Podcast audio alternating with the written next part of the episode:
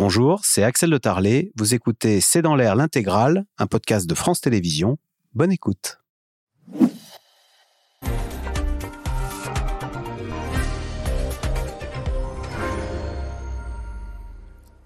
Bonsoir à toutes et à tous. Ce sera 65 ans. Emmanuel Macron a décidé, est décidé à ne rien lâcher sur la réforme des retraites.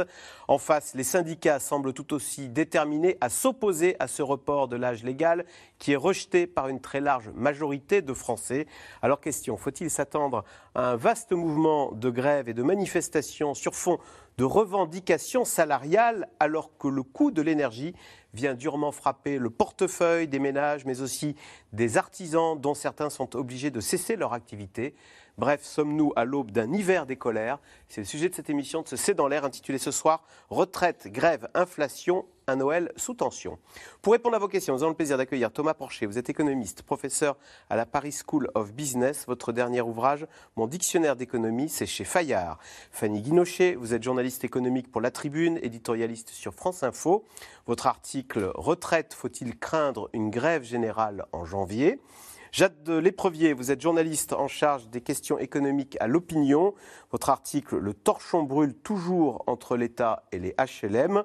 Et enfin Emmanuel Duteil, directeur de la rédaction de l'usine Nouvelle, à lire dans votre magazine votre baromètre annuel des ouvertures et fermetures d'usines en France, dont le solde reste positif pour 2022.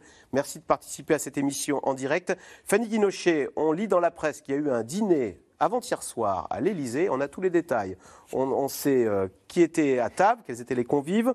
On sait que Emmanuel Macron a dit J'ai reçu mandat de reculer l'âge légal à 65 ans. Je ne peux pas présenter une copie en deçà. Et on connaît même le menu. Il y a eu, alors c'est le Parisien qui nous dit ça, il y a eu des huîtres, du vin blanc et même du château neuf du pape. Euh, si on a tous ces détails et que les journalistes les écrivent, c'est que c'est fait exprès, c'est qu'on a volontairement voulu faire fuiter dans la presse, comme on dit, euh, le, cette soirée à l'Élysée A priori, ça y ressemble, effectivement. C'est pas anodin euh, de montrer que le président a euh, s'est entouré. On a aussi la liste donc de tous les convives. Il y avait c'était la Macronie. Hein. La Macronie, voilà, essentiellement, et que au milieu de ce faste, on est à l'Élysée, hein, évidemment. eh bien, les décisions, le, le chef de l'État n'avait pas la main qui tremble. Après, en termes de stratégie, est-ce que c'était une bonne stratégie? Je suis beaucoup plus partagée parce que quand vous regardez l'arrivée le lendemain, parce que dans le timing, vous avez le dîner à l'Élysée le mercredi, soir. autour du thème central, euh, là, sur la table, les retraites, 65 ans.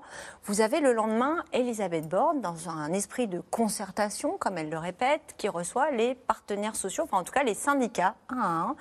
Laurent Berger euh, pour la CFDT, Philippe Martinez pour la CGT. Laurent Berger est arrivé un petit peu agacé, il, il ne faisait pas partie euh, du dîner évidemment, et un peu agacé avec le sentiment, à raison me semble-t-il, que tout avait été un petit peu décidé. Donc c'est vrai que ça a mis déjà un climat de tension qui est déjà un petit peu euh, électrique en ce moment autour de ce sujet, puisque certes, le chef de l'État a toujours dit 65 ans pendant sa campagne, mais il avait quand même un peu rétro-pédalé en disant à un moment ça n'est pas un totem, ça sera peut-être 64 ans. Là, on découvre qu'il y a eu euh, deux mois de concertation, et j'insiste bien sur ce mot, ce sont des concertations, ce ne sont pas des négociations, où en fait, euh, Olivier Dussopt, le ministre du Travail, était mandaté pour recevoir les partenaires sociaux, mais on voit bien que les discussions, bon, elles se sont tenues, mais quand vous discutez, vous ne trouvez pas un partenaire social qui a participé à ces échanges qui vous dit on a été entendu. Donc, euh, bon, est-ce que, à quoi a ressemblé cette concertation? Et puis, vous avez l'interview dans la presse il y a une dizaine de jours d'Elisabeth Borne qui dégaine 65 ans et euh, donc l'âge. Et puis, quand même, on en a moins parlé alors qu'il me semble que c'est extrêmement important pour la génération 1961. C'est-à-dire que seront touchés les gens qui sont nés au deuxième semestre de l'année 1961. Donc, Donc qui ont 61 ans aujourd'hui. C'est un... Il y a quand même des gens qui se disent, qui se pensaient assez proches de l'âge de la retraite, l'âge de départ. Aujourd'hui, l'âge de départ, je rappelle qu'il est à 62 ans dans le privé.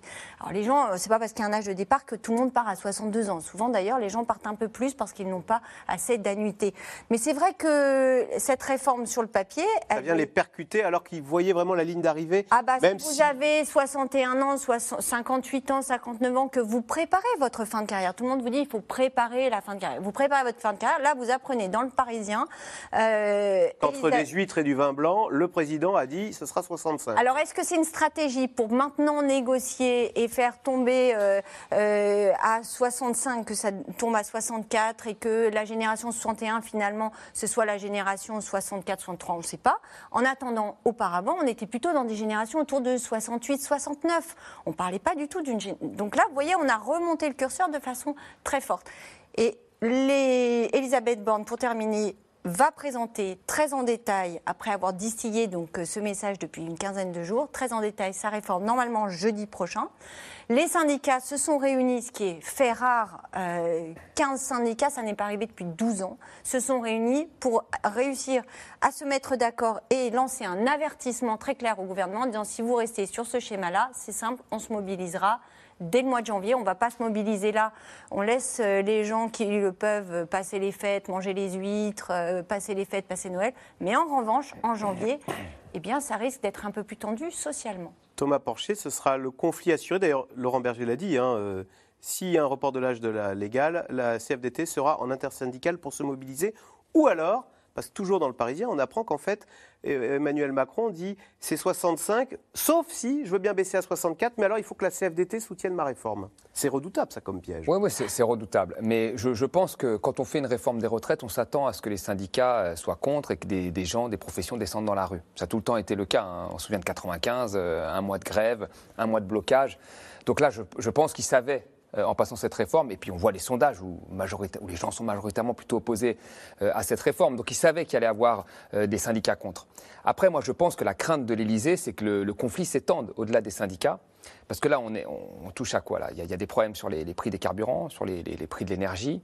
Ça rappelle un petit peu le mouvement des Gilets jaunes.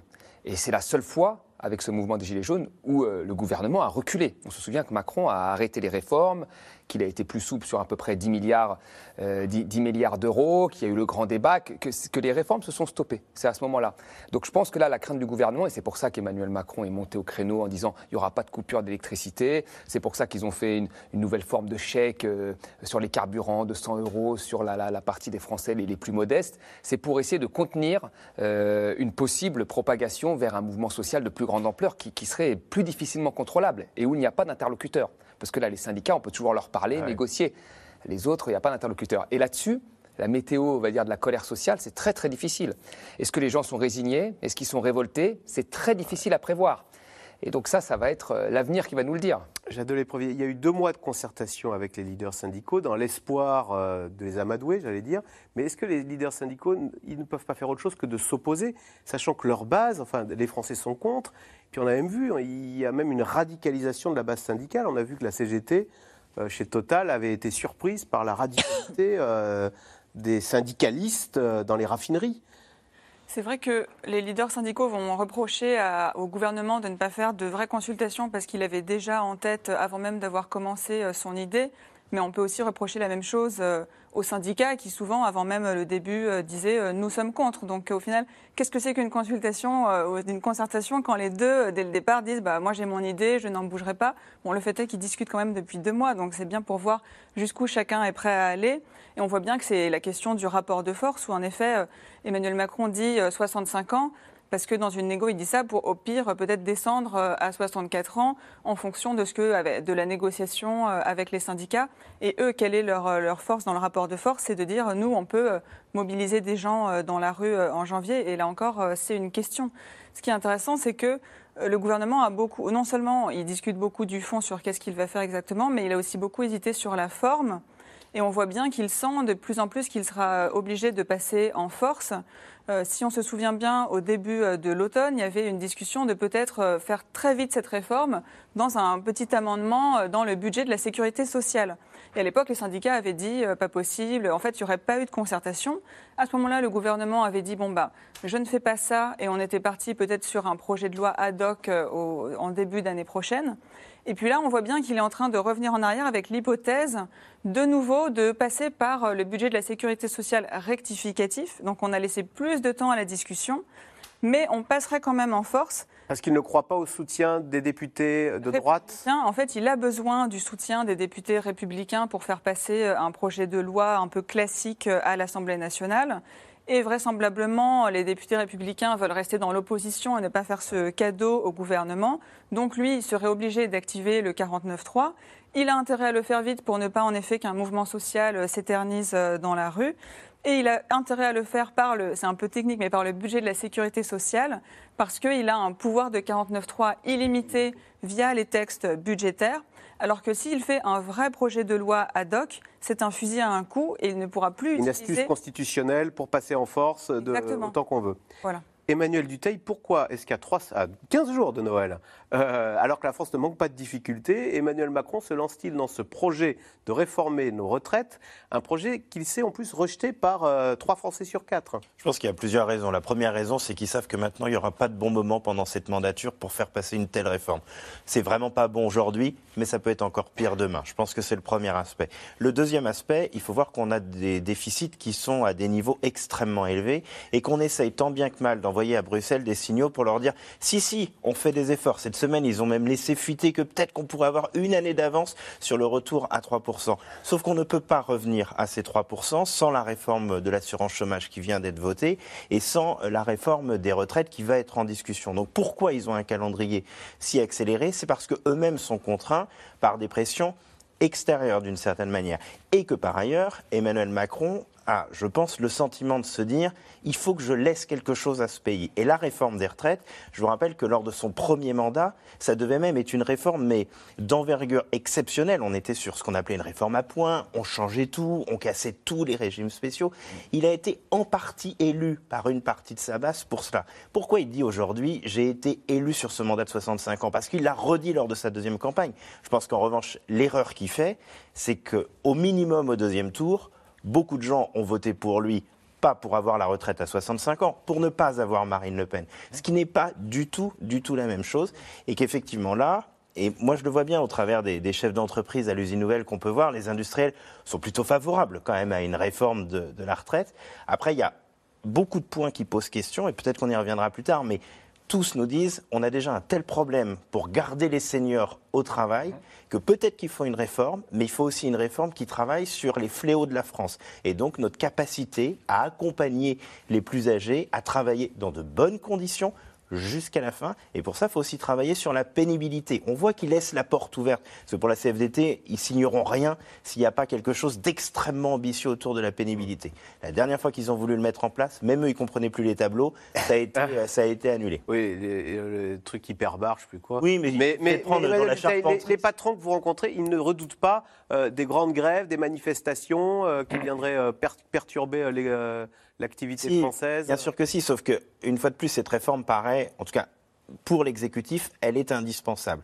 Donc on sait qu'il y en aura une. Donc je crois que, je ne veux pas du tout parler euh, au nom des, des patrons, mais je crois comprendre dans les rencontres qu'on peut avoir que quitte à ce que ce soit le bazar pendant quelques semaines, bah, allez, que ce soit maintenant et qu'on y aille et qu'on essaye de, de passer, parce que dans tous les cas, tout le monde a conscience, si on se place du point de vue du gouvernement, hein, tout le monde a conscience qu'il faut envoyer des signaux à Bruxelles. Et il ne faut pas oublier ce point-là dans le jusqu'au boutisme du gouvernement. Et le 65 ans, il est aussi quand même mu par cela, par le fait qu'il faut dire à Bruxelles, regardez, nous Français, on va se rapprocher de la moyenne européenne. C'est donc autour de ce qui a été présenté comme un dîner de famille que mercredi soir à l'Élysée semble s'être joué le dernier épisode d'un long feuilleton sur les retraites. Ce serait donc 65 ans. Sujet d'Aubery Perrault, Laszlo Gélabert et Stéphane Lopez. Mercredi soir pour le dîner, ils sont quelques privilégiés à avoir été conviés à l'Élysée. Au menu, la réforme des retraites. Autour de la table, le président, sa première ministre, l'ancien président de l'Assemblée nationale Richard Ferrand, mais aussi les alliés Édouard Philippe ou encore François Bayrou qui, comme à son habitude, ne mâche pas ses mots, apprend-on dans le Parisien. Les Français n'ont pas compris ce qu'on voulait faire sur les retraites.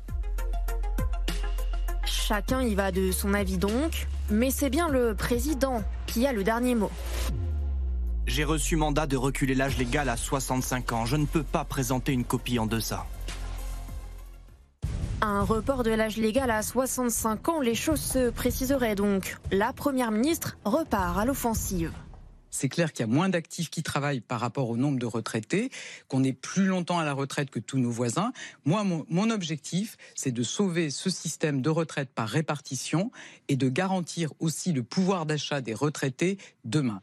Avant de dévoiler les contours du projet la semaine prochaine, Elisabeth Borne rencontre du monde. A commencer par les syndicats hier, pas plus convaincus à la sortie. On a redit qu'on était opposé à toute mesure d'âge, qu'on pensait qu'il n'y avait pas besoin euh, d'aller sur des mesures d'âge euh, en termes, euh, en termes financiers. Donc voilà, on a dit, on a, on a dit ça. On a insisté sur le fait que la Première ministre et le Président de la République mesurent bien que le fait que l'ensemble des organisations syndicales soient contre cette réforme. La Première ministre doit poursuivre le dialogue avec les présidents des groupes parlementaires la semaine prochaine. Mais là encore, scepticisme affiché, y compris chez les députés de droite, sur lesquels Emmanuel Macron aurait bien aimé compter pour faire passer sa réforme. Sur les 65 ans, moi j'y suis euh, opposé. Euh, Je pense euh, au contraire qu'aujourd'hui, on ne peut pas se contenter de faire une simple réforme paramétrique. C'est ce que c'est ce qu'imagine Macron. C'est ce qui est d'ailleurs très loin de ce qu'il pensait en 2017, où il voulait fondamentalement privatiser le système de retraite, sortir de la logique de répartition. Et, aujourd'hui, il nous propose une simple réforme paramétrique. Alors, comment faire passer un texte lorsqu'il fait consensus contre lui? L'exécutif privilégierait une solution. Faire adopter la réforme dans un texte budgétaire. Avantage, pouvoir déclencher des 49.3 de façon illimitée. Une provocation de plus, selon les oppositions. La question, c'est est-ce qu'un gouvernement peut continuer à imposer au pays des choix minoritaires Parce que c'est ça que ça signifie, c'est qu'il sait qu'il est minoritaire. Les Français aujourd'hui, on leur dit qu'il ne faut pas se chauffer, on leur dit qu'il faut limite débrancher les sapins parce qu'on n'a pas assez d'électricité, on leur annonce des mauvaises nouvelles de partout. Toutes les mauvaises nouvelles sont dues à la politique du gouvernement. Et aujourd'hui, le gouvernement, juste avant les fêtes, va dire aux gens à Noël, vous allez tous parler en famille, et ben parler de la réforme des retraites, on vous rajoute ça en plus à la rentrée. Je crois que c'est totalement inconscient. Une réforme sensible dans un contexte de tensions sociales et économiques. Cette semaine, le gouvernement a tenté de redonner le sourire aux Français en annonçant un chèque carburant. Nous le faisons parce que nous continuons de soutenir le pouvoir d'achat des Français, notamment des Français qui travaillent et qui ont besoin de leur voiture au quotidien pour travailler. Tentative d'apaisement alors que les menaces de grève continuent de planer à la SNCF pour les fêtes et que, selon un sondage Odoxa, le moral des Français est au plus bas avec 9 Français sur 10 qui se disent angoissés par l'inflation. Fanny Guinochet, on sait que hum, lors de ce fameux dîner mercredi soir, euh, François Bayrou a dit les Français n'ont pas compris cette réforme et ce à quoi Emmanuel Macron lui a dit il faut faire plus de pédagogie. Ça veut dire quoi faire de la pédagogie? Ça veut dire peut-être parler de ce qui serait positif dans cette Bah, réforme? Par exemple, parce qu'effectivement, euh, on a entendu, cette réforme, elle va permettre, par exemple, à de nombreuses femmes d'avoir une meilleure retraite, parce qu'on va porter la retraite minimum quand vous aurez euh, fait vos, annuités, à 1200 euros. En fait, c'est 85% du SMIC. Donc, euh, si, euh, euh, en fonction du SMIC, ça sera toujours 85% du SMIC. Donc ça, effectivement, c'est une avancée quand aujourd'hui, vous avez un certain nombre de retraités, notamment des femmes qui avaient des carrières hachées. Ça sera un peu moins vrai pour les générations suivantes qui ont plus travaillé, mais euh, des retraites qui sont plutôt autour de 900 euros. Effectivement, il y a des avancées comme ça. La pénibilité, on nous en parle depuis le début en disant euh, euh, ça sera mieux pris en compte, on va effectivement demander aux gens de travailler plus longtemps, mais par ailleurs, euh, on, est tous d'accord sur le fait qu'il y a vraiment y a des métiers que les gens ne pourront plus faire. Aujourd'hui, on- personne n'est vraiment capable de dire sur quoi la pénibilité, euh, il va y avoir des avancées. C'est ça la difficulté. Euh, Est-ce que euh, ça va être sur un certain nombre de critères? Emmanuel Duteil rappelait tout à l'heure qu'il y a déjà eu un travail de fait sur la pénibilité, non sans mal, il y a euh, 5-6 ans, où c'était très clair sur si vous travaillez dans certains milieux, vous disiez hyper barre, en fonction de certaines températures, vous gagnez des points de pénibilité. Tout ça, en fait, retraite, on nous dit il y aura de la pénibilité. Mais aujourd'hui, la concertation, est-ce que c'est parce qu'elle a été menée euh, de façon un peu frontale? Est-ce que c'est parce que je pense que c'est un échec collectif Mais cette concertation de deux mois n'a pas permis d'aboutir sur des choses assez simples. Et puis il y a derrière une petite musique aussi où les gens ils disent est-ce qu'on a vraiment besoin de cette réforme? Parce que les économistes, alors là, moi j'avoue que je les regarde, les économistes, vous avez euh, ceux qui vous disent bah non, en fait ça passe. Et puis vous avez d'autres qui vous disent ah ben non, mais le, le système il va s'écrouler, vous vous rendez pas compte, on est à 30 milliards de déficit. Euh, En fait, là, on a de l'excédent. Alors, quand vous regardez les rapports du corps, et le- vous avez de l'excédent cette année. Donc, avec la reprise qu'on a connue cette année, il y a eu des cotisations. Les gens, l'emploi va plutôt bien, donc les gens travaillent, ça fait rentrer de l'argent. Le système est excédentaire, mais vous avez aussi le rapport du corps qui vous dit, mais attention, démographiquement, de toute façon, ça ne tiendra pas et le système, il va être très déficitaire. Dans les années à venir, il faut retrouver des marges de manœuvre.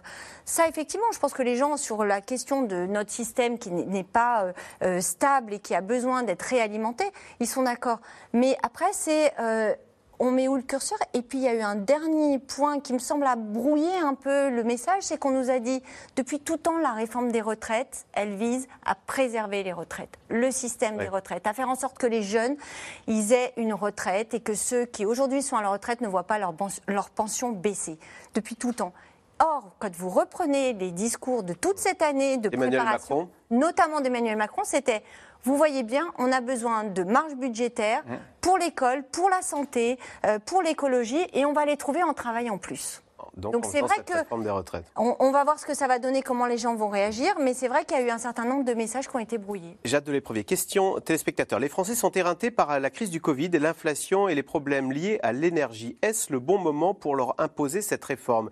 Est-ce que ce rejet de la réforme des retraites pourrait venir s'agglomérer avec euh, les questions de pouvoir d'achat?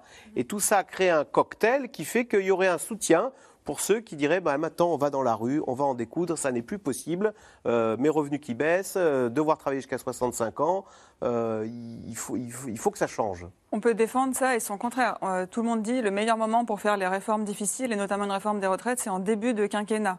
Donc là, euh, le, premier, euh, le début du premier quinquennat d'Emmanuel Macron, il a choisi plutôt de réformer la fiscalité. Après coup, beaucoup d'experts disent bon bah c'était pas forcément le bon choix. Tout le monde a retenu que c'était euh, le président qui avait supprimé l'ISF, transformé en impôt sur la fortune immobilière. Et là, le deuxième quinquennat, c'est vrai que on sort de la crise Covid, et puis là il y a la crise énergétique. Donc bon, il essaye d'aller vite.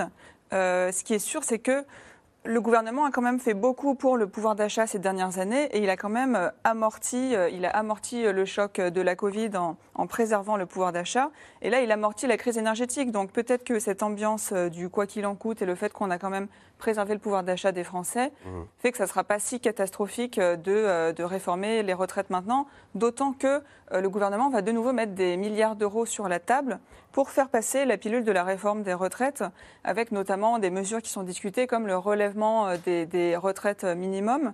Au départ, euh, elles, étaient- elles devaient être relevées à 1100 euros. Finalement, là, euh, on parle de 1200 euros, D'accord. Sachant qu'aujourd'hui- sucré, quoi. voilà, sachant qu'aujourd'hui, la retraite moyenne en France, c'est 1400 euros. Donc on voit bien que ça serait une mesure importante. Et il y a comme ça euh, plusieurs milliards d'euros de mesures qui feraient passer cette pilule. Ensuite, c'est sûr que le contexte est explosif avec les coupures d'électricité, la sobriété Ouais. forcée et euh, le fait que l'inflation va continuer d'augmenter bientôt. Thomas Porcher, il n'empêche, est-ce que ce qui s'est passé chez Total, où les syndicats ont manifesté, les, travailleurs, et ils ont obtenu gain de cause, est-ce que ça montre que si on est contre la réforme des retraites, ou si on veut des augmentations de salaire, eh ben c'est par la lutte, et par la lutte syndicale, qu'on obtient des résultats?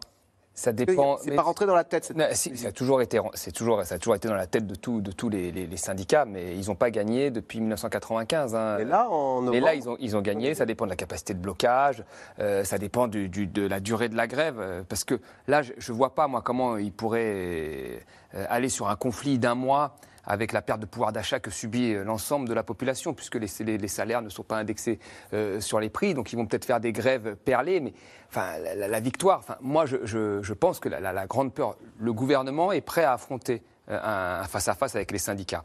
C'est vraiment, le, si ça s'étend... Ça lui fait pas peur il avait prévu sur les retraites, c'était, obligatoire, il avait prévu, comme sur les- la loi travail, euh, quand il y a eu des, des grandes grèves sur la, la- la loi travail, Emmanuel Macron était ministre de l'économie, voilà, ça a duré un certain temps, le texte est quand même passé, et puis je pense que sur les retraites, euh, si on ne prévoit pas que les syndicats vont monter au, au créneau, euh, non, non. Maintenant, je Le juste- gouvernement, il craint les gilets jaunes, mais il craint pas les syndicats. Et quelque part, Emmanuel Macron, c'est presque un, un, La seule fois où un, un- un signe distinctif de j'ai fait une bonne réforme parce que les syndicats sont contre. Non, mais c'est obligatoire sur les retraites que les syndicats so- soient contre. Ça, ça- ça a toujours été le, ça a toujours été le cas. C'est la preuve que je réforme. Bah, voilà, c'est la preuve. Et puis je pense qu'il y a des raisons, ça a été très bien dit. hein. Euh, moi, vraiment, sur cette réforme des retraites, euh, il n'y a pas d'urgence en réalité. La seule urgence qu'il y a, c'est les promesses qu'on a faites euh, à l'Union européenne, c'est-à-dire des, des- des- des économies. Des économies pour revenir, vous l'avez très bien dit, hein, à 3% de déficit. L'urgence, elle est là. Après, euh, les, les déficits sur les prévisions, c'est dans une, là, on est excédentaire, c'est dans une dizaine d'années. Alors, au- très bien. Alors qu'on qu'on le fasse ce mois-ci, dans six mois, dans un an ou dans deux ans, il n'y a pas d'urgence euh, euh, réelle. Et je pense que l'urgence pour les Français aujourd'hui, c'est pour ça qu'ils qu'ils- qu'ils trouvent que cette, cette réforme arrive comme ça à un moment un petit peu difficile, c'est le- la question du pouvoir d'achat, la question de la facture énergétique. Euh, les, les artisans, on va en parler, euh, leur, leur coût qui augmente très fortement et qui les prend, euh, qui, qui rogne sur leur marge. Euh, et donc c'est très, très difficile. C'est ça les, les questions de, de court terme. La question des retraites, en fait, ça apparaît finalement sur des scénarios de sur 10 ans, 5 ans, où effectivement la population vieillit. Et là, il y a des questions à se poser. Qu'est-ce que l'on fait? Est-ce que l'on cotise plus comme on l'a fait finalement 70 et aujourd'hui C'est-à-dire qu'on cotise plus dans la joie. On passe de 7% de PIB dédié aux retraites à 14%. Ou est-ce qu'on allonge euh, euh, euh, la- la durée du temps de travail? Je tiens quand même à préciser une dernière chose. C'est que certes, les petites retraites vont être revalorisées à 1002, ça a été dit. Mais l'ensemble des gens vont quand même y perdre. Ceux qui sont nés après 61 et qui sont proches de la retraite, pour avoir des bonus, ils devront bosser plus longtemps. S'ils arrêtent euh, un peu plus tôt, ils auront une retraite avec malus. Emmanuel on disait la priorité, c'est le- les questions de pouvoir d'achat, les questions de salaire. Pourtant, il y a eu des manifestations, euh, il y a eu des grèves là, à la SNCF qui semblent avoir été peu soutenues par les Français, alors qu'on aurait pu se dire, ah bah tiens, ils se battent pour les salaires, ils ont raison. Et en plus, qui ont peu mobilisé. Mercredi dernier, euh, il n'y a, eu, euh, il y a pas eu... il n'y a pas eu la France paralysée. Comment Parce que vous n'avez pas pris le Paris-Lyon. Paris-Lyon, Ah, bon. On sent qu'il y a du vécu, là. Non, non, il n'y avait pas du tout de vécu, mais ça a touché. Alors, je suis pas tout à fait d'accord avec ce que vous dites, parce que regardez par exemple la grève surprise des contrôleurs le week-end d'avant à la SNCF a quand même généré une des plus grosses grèves de 60% des TGV annulés. C'était quand même extrêmement important. Après, c'est un coup de semonce, c'est un avertissement, c'est une alerte qui a été lancée par les syndicats de la SNCF en disant regardez, on peut faire très mal. Donc c'est bien pour ça que la direction de la SNCF s'y est déjà pris à deux fois là pour discuter avec euh, ses salariés. Elle a déjà un tout petit peu relevé la proposition de base. Après, ce qui est très compliqué dans cette situation, c'est qu'on parle tous de Total. Total, c'est une boîte multimilliardaire qui fait des milliards d'euros de bénéfices. J'ai envie de dire encore heureux qu'ils augmentent correctement leurs collaborateurs. La SNCF, c'est une boîte multidéficitaire qui doit investir des milliards d'euros dans les années à venir pour juste, juste, hein, maintenir une qualité de service à peu près équivalente à aujourd'hui. Par ailleurs, la SNCF n'est pas totale. La SNCF n'a pas eu le droit d'augmenter ses prix comme elle aurait voulu, ne serait-ce que pour suivre l'inflation. C'est-à-dire que le ministre des Transports, Clément Beaune, leur a dit, c'est hop, c'est capé, je crois que c'est aux alentours de 5%, c'est pas plus que cela. Donc eux-mêmes, ils ont une équation budgétaire d'une entreprise qui ne peut pas répondre à la demande. Mais si vous vous mettez du côté des salariés, du côté des collaborateurs, que ce soit Ouais. à la SNCF, que ce soit dans toutes les entreprises, la demande d'augmentation, elle est légitime. C'est-à-dire qu'aujourd'hui, les collaborateurs, et notamment les moins aisés, ont une réelle perte de pouvoir d'achat. Et on ne peut pas dire que ces collaborateurs qui sont au SMIC ou au-dessus du SMIC sont des gens qui sont riches ou qui déjà avaient une facilité. Mais comme tous les Français. Ah ben, je parle là de tous les Français, de tous les Français. Donc aujourd'hui, cette problématique de la hausse des salaires, c'est une quadrature du cercle pour tout le monde. Elle n'est envisageable que dans les entreprises Mmh. riches qui peuvent faire passer derrière les hausses de prix à leurs clients. Qui peut faire ça quand on est leader? Donc Total peut le faire et tous les grands noms euh, peuvent réussir à passer des hausses de prix. Donc c'est c'est facile d'être facile, pardonnez-moi l'expression, c'est plus facile d'être généreux quand on est dans cette situation. Après, où c'est très compliqué, bah, c'est tous les salariés qui travaillent dans des PME, dans des ETI, chez des sous-traitants, où là, ils ne peuvent pas faire passer les, hausses de prix. Fanny Guinochi, pendant très longtemps, les revendications salariales étaient aussi tues en France parce qu'on avait peur du chômage. Donc on se disait, j'ai déjà un emploi, je ne me plains pas. Est-ce qu'aujourd'hui, le fait qu'on ait un marché du travail très dynamique, on a des offres d'emploi qui pleuvent de tous les oui. côtés, est-ce que du coup, ça pousse, si ça pourrait inciter les travailleurs à se montrer plus mordants vis-à-vis ça- des ça patrons dépend, mais c'est vrai qu'après, il y a aussi une difficulté, c'est que euh, les salaires, euh, il y, a- il y a effectivement la possibilité de changer d'emploi, mais effectivement, il y a surtout euh, le caddie qui vous rappelle à l'ordre. C'est-à-dire qu'il y a un certain nombre de, de personnes qui vont se dire, euh, bah, je vais aller manifester, je vais aller me mobiliser parce que je ne peux pas faire autrement, parce que vraiment, je n'y arrive plus. Ce dont on n'a pas parlé, on parle de la réforme des retraites de façon très globale, mais là aussi, ce qui va se jouer, c'est la réforme côté privé, ça on en a parlé, mais la SNCF, c'est aussi, alors même si c'est une entreprise euh, qui est devenue euh, ouverte à la concurrence, c'est aussi les régimes spéciaux. Et ce qui, est, ce qui est aussi intéressant dans ce qui est annoncé, en tout cas ce qu'on en sait de cette, de cette réforme qui se prépare, c'est que les régimes spéciaux seront quand même concernés. Alors certes, Elisabeth Borne dit qu'il y aura la clause du grand-père, c'est-à-dire qu'ils ne seront concernés par les nouvelles règles que ceux qui rentreront chez EDF, chez, euh, euh, à la RATP, etc. Mais ça ne veut pas dire que, je prends euh, sciemment l'exemple d'EDF, ça ne veut pas dire Ouais. que les gens qui sont aujourd'hui chez EDF ne se sentiront pas menacés et n'auront pas euh, volonté de, euh, aujourd'hui, défendre ce qu'ils appellent un acquis social. Et moi, il me semble que plus que d'avoir des, des millions de gens dans la rue, il y aura des mobilisations du privé et une espèce de convergence des luttes.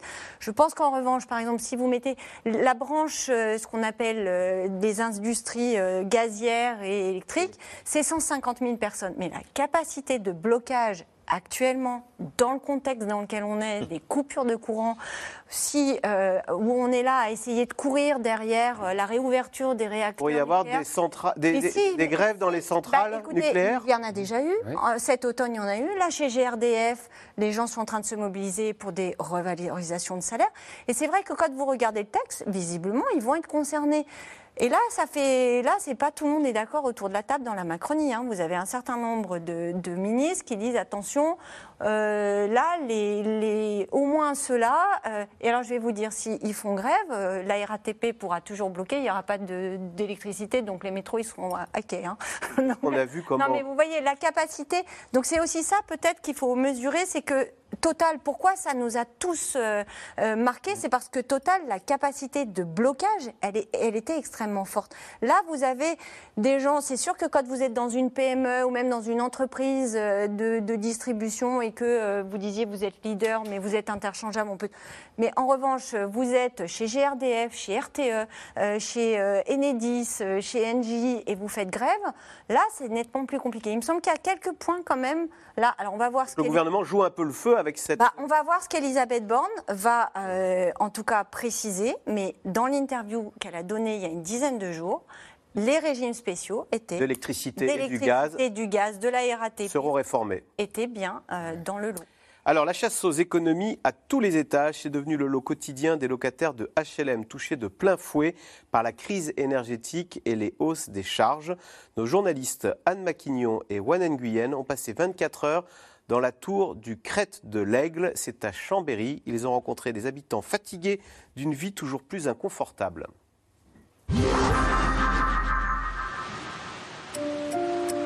Elle surplombe toute la vallée. La tour du Cré de l'Aigle, 18 étages et plus d'une centaine de logements sociaux. Depuis 10 ans, Valérie Suche habite ici. Cette année, même son loyer a augmenté. Pour l'instant, on a, euh, on a 10 euros d'augmentation. Avec 718 euros par mois, difficile de faire face à toutes les hausses. Alors elle chasse la moindre dépense inutile. Tout est éteint. Il n'y a pas de veille chez moi. J'ai mis euh, des boutons, vous voyez. euh, c'est des multiprises avec un interrupteur. Il y en a partout. C'est tout le temps des petites économies. Toutes. J'ai regardé euh, pour les lampes LED, j'ai regardé pour beaucoup de choses en fait. Et ouais, beaucoup, beaucoup. C'est bah, c'est les factures à la fin du mois, quoi. On n'a pas le choix. Réduire sa consommation, ne rien gaspiller. Pour l'eau également, Valérie a trouvé l'astuce. Je prends mon arrosoir. Et quand je veux tirer pour la douche, je fais ça. Et je tire jusqu'à que l'eau chaude arrive. Une fois que l'eau chaude est arrivée, ben, j'ai de l'eau pour mes plantes. Des économies et des privations. Quelques étages plus haut, c'est l'heure du dîner pour Bayam et Bani. Voilà, je me suis payée pour me faire plaisir. 2,50 euros un, un morceau de fromage. À 75 ans, la retraitée n'a plus le loisir de manger tout ce qui lui plaît. Il n'y a rien dans mon frigo. J'achète beaucoup plus de pommes de terre, des pâtes, euh, tout ce qui est tout ce qui est moins cher. Les repas bien garnis avec euh, beaucoup de légumes et tout ça, j'en fais plus. J'ouvre une boîte conserve. Ancienne aide à domicile, Baya touche 1200 euros de retraite par mois. Pas suffisant quand tout augmente. Elle reconnaît que son moral en a pris un coup. C'est désespérant hein, de, de se coucher le soir et de se dire euh, demain, est-ce que, qu'est-ce qui va nous tomber encore dessus? Et puis on devient agressif hein, un peu. hein. Il y a de l'agressivité quand même. Moi, je, je suis quelqu'un de calme et tout, mais des fois, on essaye de. Mais on se dit qu'on n'est pas les seuls. Les autres, ses voisins, connaissent les mêmes difficultés. Allez, viens, on va jouer au ballon. Il est où le ballon? Bilal Soyak, 38 ans, est inquiet pour sa famille. On va construire une petite maison? Avec trois enfants à charge, il estime ne pas être suffisamment aidé. C'est pas des aides de 100 euros par-ci, par-là qui vont faire que les gens qui sont en bas vont s'en sortir. La personne qui reçoit 100 euros, pour elle, c'est quoi? Quand elle doit aller faire le plein à 120 euros, euh, les 100 euros, ils sont déjà passés. On va regarder ce que tu as à faire, d'accord? Un sentiment d'abandon et de la colère envers la politique d'Emmanuel Macron. Très bien. Ce gouvernement n'a pas lieu d'être. euh, euh, ce gouvernement ne représente pas les Français. Euh, ils sont à côté de la plaque, ils ne comprennent pas ce qui se passe. On voit un gouvernement qui est à côté des riches, euh, parce que les riches s'en mettent encore plus, la- plus dans les poches, et les pauvres s'appauvrissent encore plus. Un sentiment d'injustice que partage Valérie Suche. Quatre ans après, elle se souvient des slogans des Gilets jaunes. Ce qu'il disait, stop aux représentants uniques. Il ne faut pas, laisser le pouvoir à une seule et même personne. Et il disait, la richesse n'est pas assez répartie dans le monde, pas qu'en France, dans le monde. Et on aurait dû les suivre dès le départ. Je pense que quand ils vont revenir, il faudra qu'on y aille. À partir de la semaine prochaine, les locataires les plus modestes pourront toucher jusqu'à 600 euros d'aide de la part d'Action Logement. Jade de l'éprevier, on voit bien le ressentiment de ces locataires qui ont l'impression de, de vivre un déclassement, de, se le prendre de plein fouet. C'est vrai qu'avec cette euh, crise énergétique, il y a beaucoup de, raisons de sentir et de craindre euh, un peu un déclassement de la France, parce que la France avait euh, d'importants avantages qui sont un peu questionnés en ce moment. On avait une énergie peu chère grâce à, l'énergie nucléaire. Et en fait, là, on voit qu'on a euh, beaucoup de réacteurs arrêtés, donc on ne bénéficie plus de l'énergie pas chère, qui était un énorme avantage en France. On était aussi connu, euh, la France, pour être un pays où il y avait très peu d'inflation alimentaire. Au contraire, il y avait de la déflation alimentaire, c'est-à-dire que euh, les prix de l'alimentation, ils évoluaient seulement entre 0 et 1% voire ils baissaient. Et en fait, euh, ces deux choses-là sont remises en cause euh, en ce moment. Euh, on le voit dans votre reportage montre les HLM, c'est en effet là où il y a des contrats collectifs d'énergie qui n'étaient pas initialement concernés par le bouclier tarifaire. Et pour euh, les ménages dans les HLM qui sont déjà euh, pauvres, euh, c'était des factures par mois qui passaient de 60 à 300 euros. Enfin, c'était complètement inenvisageable. Donc tous les gestionnaires de HLM sont montés au créneau pour empêcher ça. Et de même sur l'alimentation, là les derniers chiffres, c'était une inflation de 12% sur l'alimentation, mais avec des, des hausses de euh, 30% sur les légumes par exemple. Enfin, c'était vraiment énorme. Donc on a en effet en ce moment On peut plus se chauffer, on peut plus acheter des, des poireaux. Chauffer, quoi. on peut plus acheter. Et puis pareil, les coupures d'électricité, enfin, c'était impensable. Et là, tout d'un coup, on parle de coupures d'électricité. Euh, faire son plein, la, la pénurie de carburant, pareil, c'était impensable il y a quelques Tout mois. part à volo, quoi. Et en fait, là, on a coupure d'électricité, pénurie de carburant, euh, plus de nucléaire, euh, le panier coûte beaucoup plus cher, donc tout est un peu remis en cause. Et au niveau macroéconomique, pour ne rien arranger, les institutions internationales rappellent en ce moment que la France est en retard sur beaucoup de choses, et notamment parce qu'elle n'a pas réformé les retraites. En gros, euh, récemment, le, Fonds monétaire international, donc qui est très réputé, a dit attention, il y a une menace de décrochage français par rapport aux autres pays de la zone euro, parce que vous, en France, vous dépensez énormément, vous n'avez pas fait toutes les réformes qu'il fallait faire, et en fait, à long terme, vous avez de sérieux soucis à vous faire. Donc c'est vrai qu'en ce moment, il y a un peu un, un contexte général, tant pour les gens euh, particuliers que euh, de manière générale pour la France, de peur du déclassement. Thomas Porcher, c'est pour cela d'ailleurs que le président a sifflé la fin de la partie sur les coupures d'électricité et dit arrêtez tout ça, arrêtez d'en parler, parce que ça a alimenté cette idée d'une France qui, qui tombe, qui s'écroule. quoi. Oui, au moment où il fait cette réforme des retraites et où il y a déjà des tensions euh, dans le pays. Mais il, il n'en- sait rien en réalité. Parce que la coupure d'électricité, c'est- plutôt un phénomène météorologique. C'est-à-dire si les températures sont trop basses par rapport aux prévisions, là, il est possible que, vous savez, l'énergie, l'électricité n'étant pas stockable, il est possible qu'on n'ait pas euh, suffisamment d'électricité au moment où on en a besoin, c'est-à-dire aux heures de pointe. Et, et donc, ça crée un problème. Ou si on en a, on l'aura à la tarification marginale, c'est-à-dire à une tarification qui est très élevée. Parce qu'il y a un ordre du mérite. On commence par les l'hydraulique, euh, les centrales nucléaires, et puis après, il y a les centrales à gaz. Et puis, quand on est aux heures de pointe, ben là, on l'achète très, très cher, la tarification euh, marginale. Donc, il a eu besoin de dire aux gens, euh, ne vous affolez, parce que c'est possible que ça n'arrive pas en réalité. C'est un scénario mm. catastrophe. C'est possible que ça n'arrive pas. Il y a quand même des étapes avant. On est prévenu, on baisse l'intensité de 5%, après on cible une coupure pendant deux heures. Voilà, mais ça a affolé les gens, les gens en parlent beaucoup, et puis ça, affole tout le monde. Donc si ça n'arrive pas, les gens se, seront- se seront affolés pour rien, et ça donnera un sentiment vraiment... Parce que les coupures d'électricité, c'est le symbole des, pays en développement. Quand vous êtes dans un pays en développement, il y a souvent des coupures d'électricité.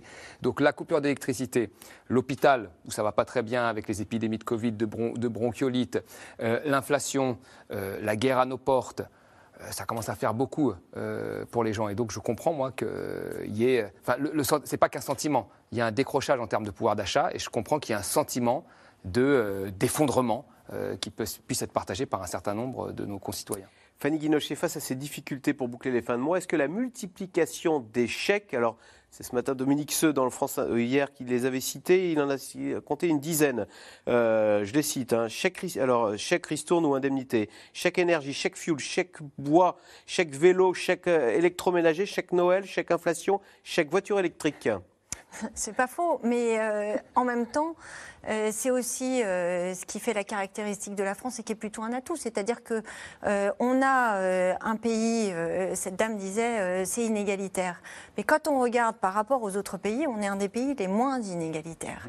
En revanche, et heureusement qu'il y a ces aides, et heureusement qu'il y en aura certainement Mais encore. psychologiquement, ne pas vivre de son travail, mais vivre. C'est extrêmement. Je ne dis pas que c'est la bonne solution, mais entre pas d'aide ou des aides. Bon, il vaut mieux des aides. Et côté travail, ça s'améliore quand même. Parce qu'une des choses qui surprend les économistes, c'est qu'aujourd'hui, le chômage, il, est plutôt, on est à 7%. Alors, euh, le FMI, euh, Bruxelles dira c'est pas si suffisant.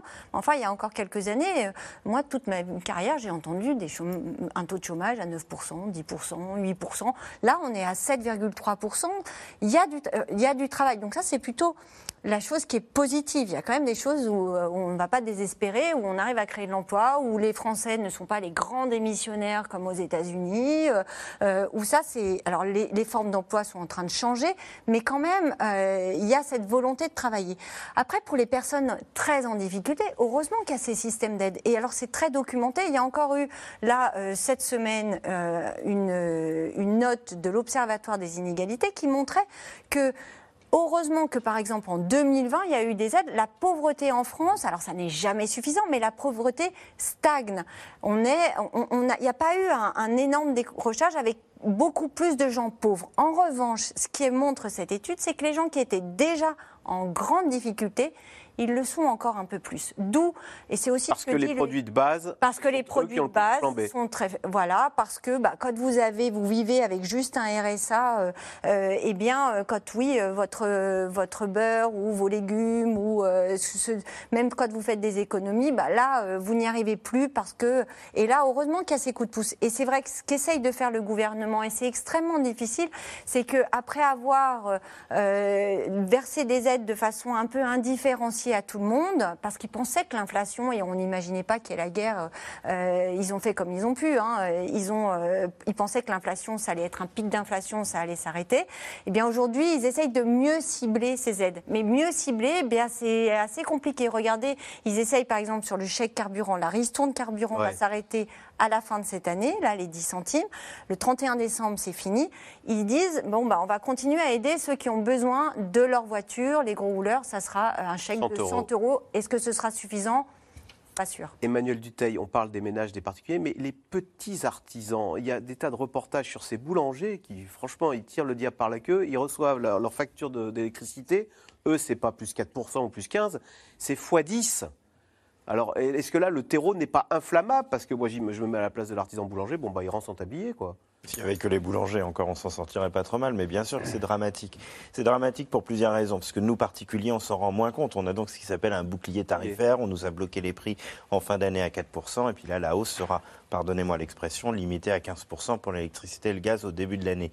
Sauf que ces petits commerçants n'avaient pas de bouclier tarifaire, puisque, comme le rappelait Jade, la France a vécu ces dernières années biberonnée par une énergie euh, à des tarifs beaucoup plus compétitifs que dans quasiment tous les pays développés du monde. Donc ces boulangers et ces petits artisans ou ces petits industriels ne se sont quasiment jamais posé la question du prix de leur électricité, puisque ça bougeait, euh, mais pas plus que la hausse des prix, donc c'était vraiment pas grave. Donc qu'est-ce qu'ils ont fait? Ils ne se sont jamais protégés pour l'avenir. Donc tous ceux qui se retrouvent aujourd'hui en grande difficulté sont tous ceux qui n'avaient jamais eu l'idée de se dire, et c'est normal, hein, c'est pas une critique, hein, euh, d'avoir ce qu'on appelle des couvertures, donc de faire attention au prix dans les années à venir. Il n'y a que les gros industriels qui font ça, qui pensent à ça, parce que le coût de l'énergie est tellement élevé dans leur coût de production, qu'ils sont obligés, même quand c'est pas cher, bon, ils sont obligés d'optimiser. Donc oui, vous avez totalement raison qu'une partie non négligeable, euh, et je peux vous dire que c'est surveillé comme le lait sur le feu en ce moment à Bercy, puisqu'il y a un organisme à Bercy qui s'appelle le CIRI. On va résumer, c'est grosso modo là où toutes les entreprises un peu de taille importante en difficulté se retrouvent et sont surveillées par Bercy. Mais rien que là, vous avez 400 entreprises qui sont arrivées ces dernières semaines uniquement à cause de problèmes d'énergie qui les a fait basculer dans une zone de grande difficulté. Et le ministre de l'Industrie, qui s'appelle Roland Lescure, il dit ce n'est que le haut de l'iceberg parce qu'en dessous, vous avez, bah, comme vous le disiez très bien, cette multitude d'entreprises confrontées à, à ces difficultés. Après, si on veut regarder, allez, et je me tais après, le verre à moitié plein, à moitié plein, oui c'est ça. On est en train, on a tellement plus l'habitude, on est en train de voir quand même une sorte de baisse des prix de l'électricité et des gros éléments qui ont généré l'inflation. Vous savez, on a beaucoup parlé des conteneurs, on a tous découvert ces grands bateaux qui emmènent des conteneurs. Les prix des conteneurs sont revenus au début des prix d'avant-crise. Le prix du baril de pétrole est inférieur à ce qu'il était au début de la crise en Ukraine. Je ne dis pas que l'inflation va baisser parce que c'est un élément retard, donc tout le monde passe ses hausses de prix. Mais on peut commencer à imaginer que dans le courant de l'année 2023, début 2024, on puisse avoir peut-être une évolution euh, meilleure. En attendant l'augmentation euh, du coût de l'énergie et des matières premières, eh ce sont ces motifs euh, qu'a invoqué l'entreprise Heineken pour justifier la fermeture de son usine de Schiltigheim, c'est en Alsace, d'ici 2025. Un coup de massue pour les 220 salariés de ce site qui y voient plutôt le mélange d'une trahison et d'opportunisme. Reportage de Laszlo Labert et Marion Devauchel. Elle est un peu le monument historique de Schiltigheim. Cette brasserie née en 1862, propriété du groupe hollandais Heineken depuis 50 ans. Vania Brouillard y fabrique de la bière. Son usine, il la connaît par cœur. Là, vous avez la partie fermentation. 32 cuves de 5000 hectolitres de fermentation. Euh, 29 ans de- d'ancienneté dans, ce- dans ces locaux. 29 ans d'ancienneté, mais plus beaucoup d'avenir. À la surprise générale, la direction du groupe en France a annoncé la fermeture du site d'ici trois ans. L'entreprise souhaite concentrer sa production à Mons et à Marseille. Décision incompréhensible pour ce brasseur. Notre entreprise nous a vendu une stratégie à trois sites de production, Mons, Marseille et Schiltigheim, parce qu'il était intelligent de produire local. Demain, si vous devez produire et acheminer dans l'Est de la France 1,5 million d'hectos, vous allez avoir des milliers de camions supplémentaires sur les routes. À terme, 220 salariés pourraient être licenciés. Un coup dur et le début d'un long combat pour Vania et ses collègues représentants syndicaux. On n'a pas les atouts de notre côté. Par contre, on peut avoir, parce qu'il y a de l'émotion, parce que c'est vrai, on peut avoir le soutien populaire. Moi, j'ai discuté avec des salariés, c'est que c'est très difficile pour eux de se projeter maintenant. Au centre de leurs préoccupations, les raisons invoquées par la direction pour justifier cette fermeture. Heineken aurait vu ses parts de marché passer en France de 29% en 2016 à 23% en 2021. Ce projet de réorganisation s'explique notamment par l'augmentation du coût des matières premières et de l'énergie, l'impact de long terme de la crise sanitaire sur le secteur des cafés, hôtels, restaurants. Un argument qu'ils ont du mal à comprendre. Personne ne dit qu'il n'y a pas une hausse, une hausse de l'énergie, une hausse des matières premières. Personne ne dit qu'il n'y a pas de risque de rupture de, chez des fournisseurs. Euh, on vit un monde compliqué. Mais, mais les choix qui sont faits sont les mauvais. Pendant la- le Covid, nous, on a été présents. Heineken avait besoin de nous, nous, collaborateurs, nous, euh, euh, caristes, euh, tous- tous les services, brassage, conditionnement, on était tous présents. Moi, je pense que s'ils avaient investi un peu plus dans cette entreprise, en temps et en heure, on n'en serait pas là et on pourrait continuer à produire euh, pendant des années et des années. Moi, je trouve que ce n'est pas une excuse valable. Désolée. En attendant la fin des négociations, Philippe Brickert, lui, enchaîne toujours les 3-8 à l'usine. 40 ans qu'il travaille pour la marque Heineken, présente jusque dans son salon sur cette tireuse à bière. Le souvenir, c'est pas la tireuse, hein. c'est les 40 ans de brasserie hein, que j'aurai. Euh, D'ici deux ans, 42 ans. Donc, euh, c'est. euh, je sais d'où je viens, hein, en fait. hein. S'il sait d'où il vient, Philippe Brickert ne sait pas trop où vont l'emmener ces trois prochaines années. L'inconnu, dans un contexte où le coût de la vie est, comme pour beaucoup de Français, devenu son principal souci. Donc, forcément, d'ici deux ans, euh, en espérant que ça s'aggrave pas, il y aura forcément un impact économique. Euh, sachant qu'on a, j'ai encore une fille qui fait des études. Euh, elle a encore deux ans de Marseille à faire. Euh, je ne sais pas comment elle compte le gérer, mais il va falloir l'assister. Il va falloir l'aider aussi. Donc tout ça aura forcément un impact euh, financier. De la capitale de la bière, il ne reste plus que de vieux panneaux publicitaires. Sans plus aucune grande brasserie à Schiltigheim, c'est toute une page de l'histoire de la ville qui se tourne. Bonne journée. Au grand désarroi de Madame la maire, très remontée contre l'Empire Heineken, Daniel Dambache soupçonne une opération financière opportuniste. J'ai l'impression que quelqu'un a joué au Monopoly et a dit bah là. tiens là chez ça va nous ouais. ramener des sous 12 hectares en plein centre-ville à 500 mètres de Strasbourg La priorité de cet élu, empêcher des promoteurs immobiliers de mettre la main sur ces précieux terrains. Euh, maintenir l'activité économique c'est fondamental surtout dans une ville qui a gagné euh, 2000 habitants supplémentaires ces, trois dernières années qui va encore euh, gagner des habitants puisque mon prédécesseur a beaucoup construit. Donc il faut assurer un équilibre. Une nouvelle brasserie est arrivée récemment une microbrasserie. Et peut-être que l'avenir sera ça ce sera ça. Ce sera un ensemble de microbrasseries qui continueront à faire vivre la tradition bra- brassicole de Schiltigheim La direction de Heineken a promis un plan de sauvegarde pour l'emploi et des possibilités de reclassement en interne.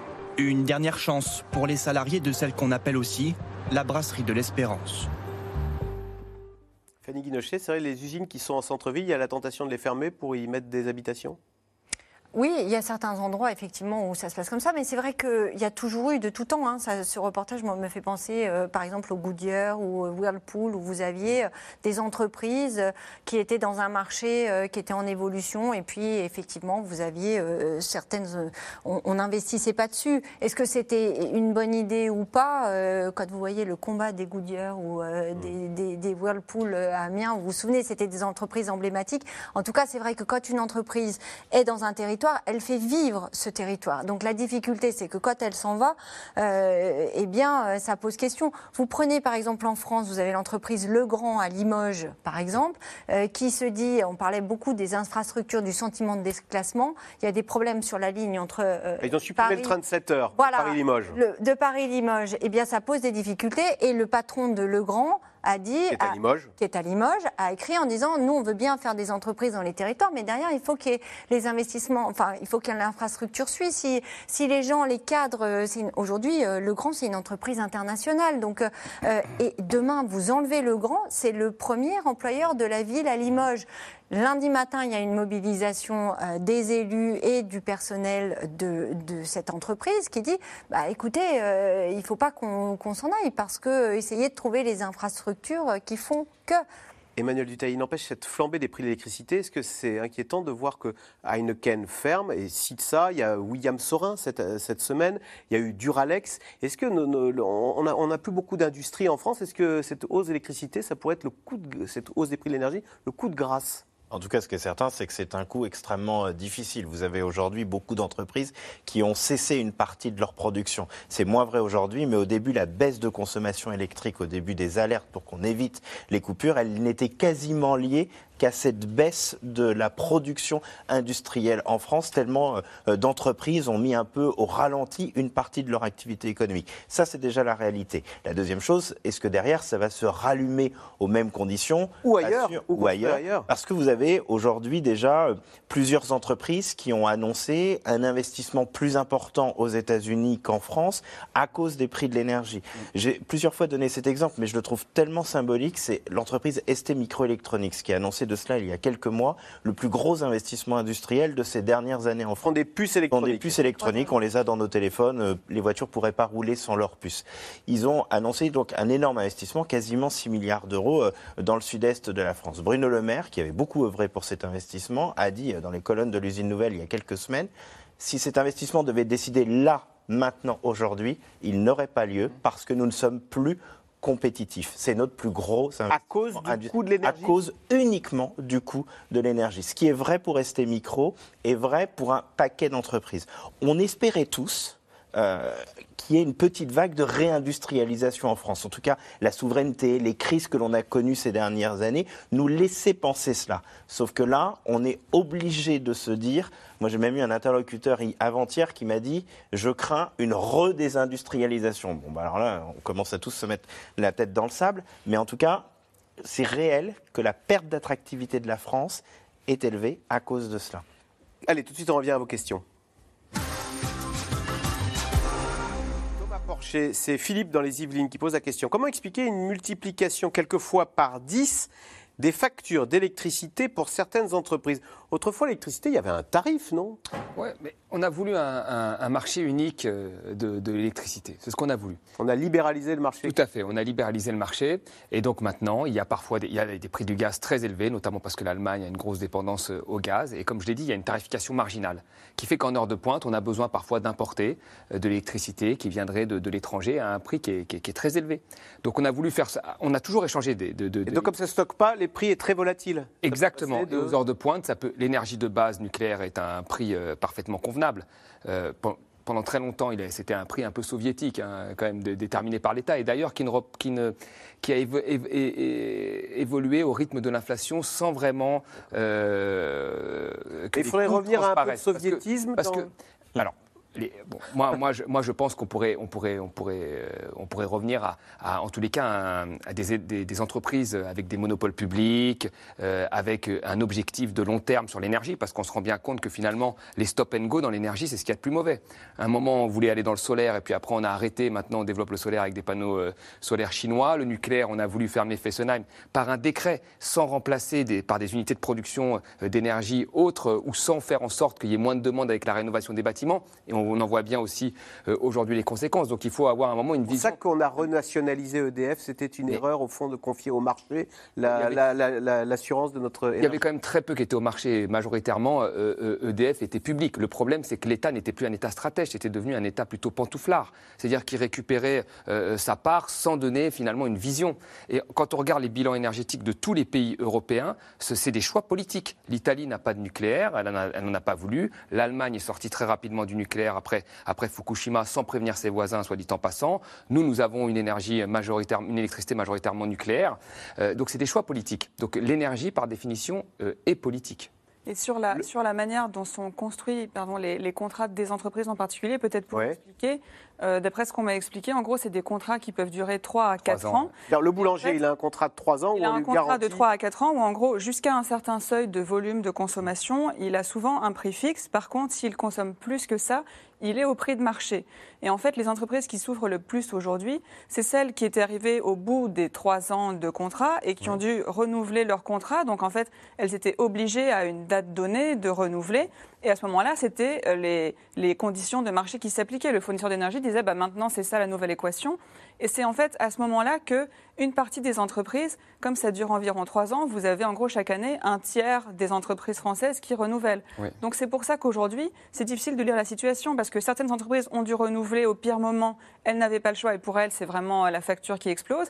Et d'autres ont encore les prix euh, précédents et donc pour elles, ça va encore très bien. C'est pour ça qu'il n'y a pas encore de vague de faillite, que certes, on voit quelques fermetures euh, de, de chaînes de production, mais pas partout. Et en fait, ça risque de faire mal en janvier prochain parce que que souvent les contrats arrivent à, à échéance en fin d'année. Et donc là, en fait, c'est en janvier 2023, dans quelques semaines, qu'on verra de nouveau tout un, un panel d'entreprises euh, renégocier. Et beaucoup attendent le dernier moment en ce moment, parce qu'en effet, les prix de l'électricité sont en train de Mmh. baisser, et elles espèrent euh, attendre jusqu'au bout pour avoir des meilleures conditions. Fanny Guinochet, les syndicats sont-ils assez puissants aujourd'hui pour provoquer des blocages massifs? C'est toute la difficulté. Euh, ça dépend euh, de l'endroit. Euh, Il y a des endroits stratégiques où quand vous êtes, vous avez besoin de, vous n'avez pas besoin d'énormément de gens pour bloquer une centrale nucléaire, un certain nombre de, de- de- d'endroits comme ça très ciblés. Après, aujourd'hui, clairement, les syndicats ont perdu de leur superbe. Ils n'ont pas, ils, vont avoir beaucoup de difficultés à mobiliser encore plus sur du long terme, encore plus dans une période où les gens sont en train de, compter une journée de travail. Ça compte à la fin du mois. Donc c'est vrai que, alors il y a des caisses de grève, mais ça suffira pas sur du, long terme. Et puis ils sont très divisés aussi en France, les syndicats. Là aujourd'hui, il y a une unité affichée, mais je ne suis pas sûre que cette unité sur un conflit un peu long, euh, elle tienne très longtemps. Euh, la CFDT de Laurent Berger n'a rien à voir avec la CGT de Philippe Martinez. Laurent Berger, c'est plutôt un syndicat réformiste qui va quand même chercher de la négociation, notamment par de la durée de cotisation ou des contreparties euh, sur la pénibilité. Alors que la, un syndicat unitaire, euh, assez euh, homogène derrière Laurent Berger. Du côté de la CGT, euh, c'est plutôt des divisions internes qui sont encore accentuées par le fait que Philippe Martinez, le patron de la CGT actuelle, passe la main, en tout cas arrête. euh, là, il y a un congrès de la CGT en mars. Donc ça, c'est son successeur? Bah, et lui, il aimerait bien passer la main à, à une, une dame, euh, ça Enseignante, hein, une première, enseignante. Euh, ça serait une première dans l'histoire de la CGT, une femme. Et Elle est appréciée au sein de la CGT, eh bien, cette c'est le enseignante? Problème. En tout cas, elle ne fait pas l'unanimité. On la connaît pas. Elle s'appelle Marie Buisson. Euh, bah, C'est-à-dire qu'elle elle symbolise euh, une CGT plus ouverte, plus sociétale, Féminine. plus féministe, plus féminine. Enfin, je sais pas comment il faut le dire. Mais euh, face peut-être à une CGT euh, euh, qui est un peu euh, Plus gros bras à l'ancienne plus à l'ancienne, plus dans le conflit, moins dans Plus la barbecue.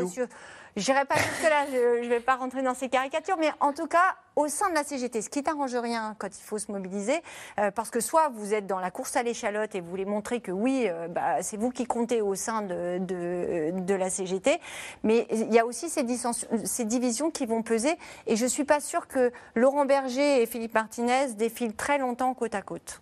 Euh, Emmanuel Duteil, la priorité ne serait-elle pas plutôt d'indexer les salaires sur l'inflation pour pouvoir vivre dignement Alors ça existait hein, en France, hein. on a arrêté parce que ce n'est tout simplement pas tenable. Aujourd'hui, le problème, c'est que notre inflation n'est pas générée parce que notre économie s'emballe. Elle est générée par des phénomènes extérieurs qu'on ne peut pas maîtriser et que l'on subit. Et on voit bien que ça nous fait perdre en compétitivité.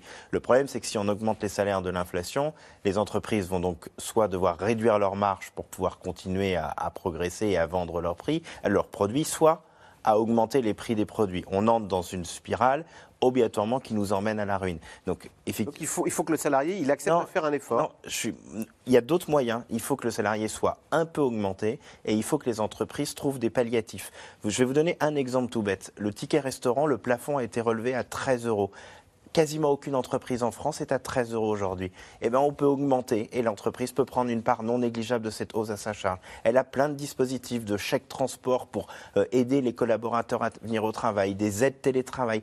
Et c'est comme ça que les entreprises doivent compenser ce qui est la réalité aujourd'hui de la hausse du coût et, et parvenir. Et par ailleurs, le gouvernement a quand même mis sur la table des primes Macron et ce genre de choses qui sont des primes défiscalisées, c'est-à-dire que ça ne coûte pas plus que ce que l'entreprise donne au collaborateur ou à la collaboratrice. Il y a un arsenal qui doit aujourd'hui permettre en partie de compenser euh, la hausse des, des prix. Thomas Porcher, la peur des Gilets jaunes paralysera-t-elle l'action présidentielle? Est-ce que Emmanuel Macron ne préfère pas des bons vieux syndicats avec des leaders à leur tête plutôt que des Gilets jaunes insaisissables Moi, je pense que oui. C'est ce que j'ai dit tout au long de l'émission. Je pense que oui. Les syndicats, on a un interlocuteur, on peut négocier. Euh, c'est prévisible. Il savait quand il avait passé, qu'il allait passer toute cette réforme, qu'il allait avoir les syndicats contre.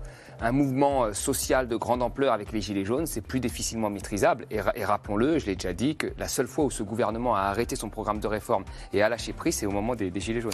Eh bien voilà, c'est la fin de cette émission.